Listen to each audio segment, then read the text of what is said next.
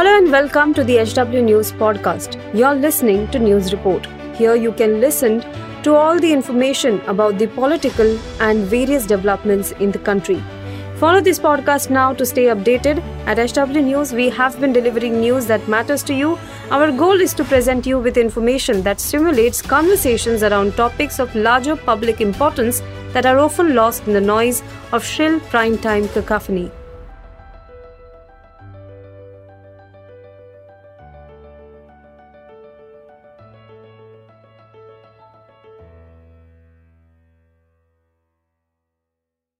नमस्कार दोस्तों, आप देख रहे हैं एच डब्ल्यू न्यूज़ और मेरा नाम है सुन कनौजिया सरकारी नीतियों की आलोचना करना ये कोई एंटी नेशनल एक्टिविटी नहीं है।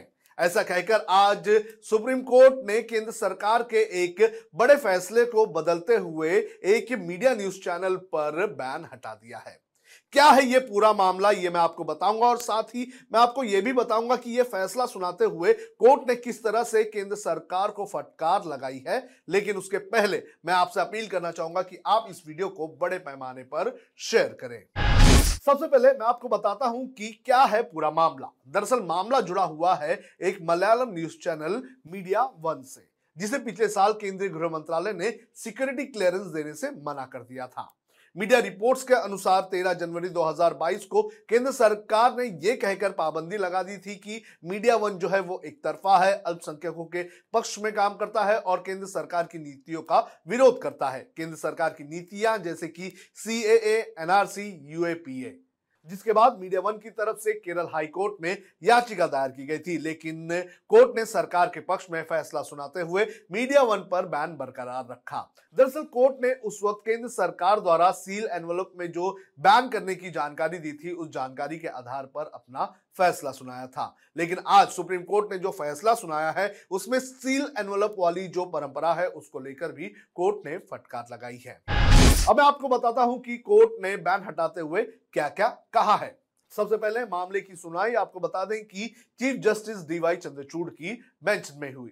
सुप्रीम कोर्ट ने कहा कि सरकार की नीतियों और कदमों की आलोचना को एंटी नेशनल नहीं कहा जा सकता है। सुप्रीम कोर्ट ने केंद्र सरकार से कहा कि राष्ट्र सुरक्षा को लेकर दावे बिना किसी आधार पर नहीं होने चाहिए। इसके पीछे एक मज़बूत तथ्य होने चाहिए। यानी कि सरकार ने जो दावे किए थे कि ये राष्ट्र सुरक्षा के लिए खतरा है और जो कोर्ट में दावे पेश किए गए, उसमें कोर्ट को किसी भी तरह से दम नहीं लगा। इसके आगे सीजीआई चंद्रचूड़ ने कहा कि इस मामले में ऐसा कुछ भी नहीं है जिससे टेररिस्ट लिंक साबित हो। कोर्ट ने कहा कि ऐसा कोई भी तथ्य नहीं है जिससे ये साबित हो कि राष्ट्रीय सुरक्षा या फिर कानून व्यवस्था प्रभावित हुई हो। यानी कि जो सबूत रखे गए उससे कोर्ट जो है वो जरा भी सहमत नहीं दिखा। केंद्र सरकार के फैसले पर फटकार लगाते हुए कोर्ट ने आगे कहा कि सभी इन्वेस्टिगेशन रिपोर्ट को खुफिया नहीं कहा जा सकता है। इससे लोगों के अधिकारों और उनकी आज़ादी पर असर पड़ता है। सरकार को सूचनाओं को सार्वजनिक करने से पूरी तरह से मुक्त नहीं किया जा सकता है।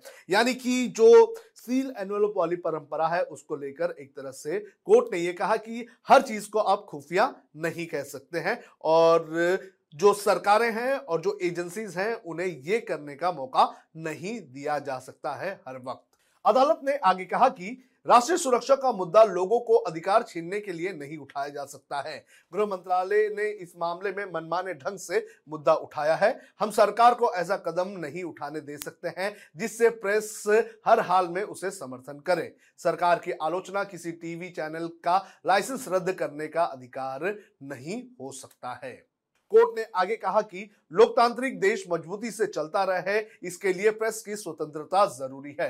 लोकतांत्रिक समाज में इसका किरदार बहुत अहम होता है। ये देश की कार्य प्रणाली पर भी प्रकाश डालता है। कोर्ट ने इस पूरे मामले पर फैसला सुनाते हुए यह भी कहा कि यह निष्कर्ष निकालने के लिए एमबीएल का सत्ता विरोधी रुख है। आईबी ने कार्यक्रमों और एनआरसी सीएए यूएपीए और न्यायपालिका के फैसलों पर टिप्पणियों पर भरोसा किया। समाज के जिम्मेदार कामकाज के लिए स्वतंत्र प्रेस महत्वपूर्ण है। सत्ता के सामने सच बोलना प्रेस का कर्तव्य है। मीडिया वन के आलोचनात्मक विचारों को प्रतिष्ठान विरोधी नहीं कहा जा सकता है और इस शब्द का उपयोग करने का अर्थ है कि प्रेस को स्थापना का समर्थन करना चाहिए।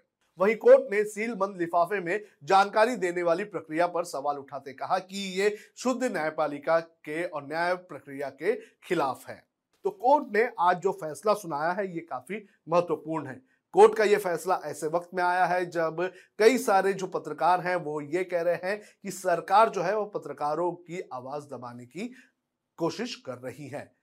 तो कोर्ट का यह फैसला कहीं ना कहीं जो स्वतंत्र मीडिया है उसे बल देने का काम ज़रूर करेगा आपका इस पूरे मामले पर क्या कहना है आप कमेंट करके हमें ज़रूर बताएँ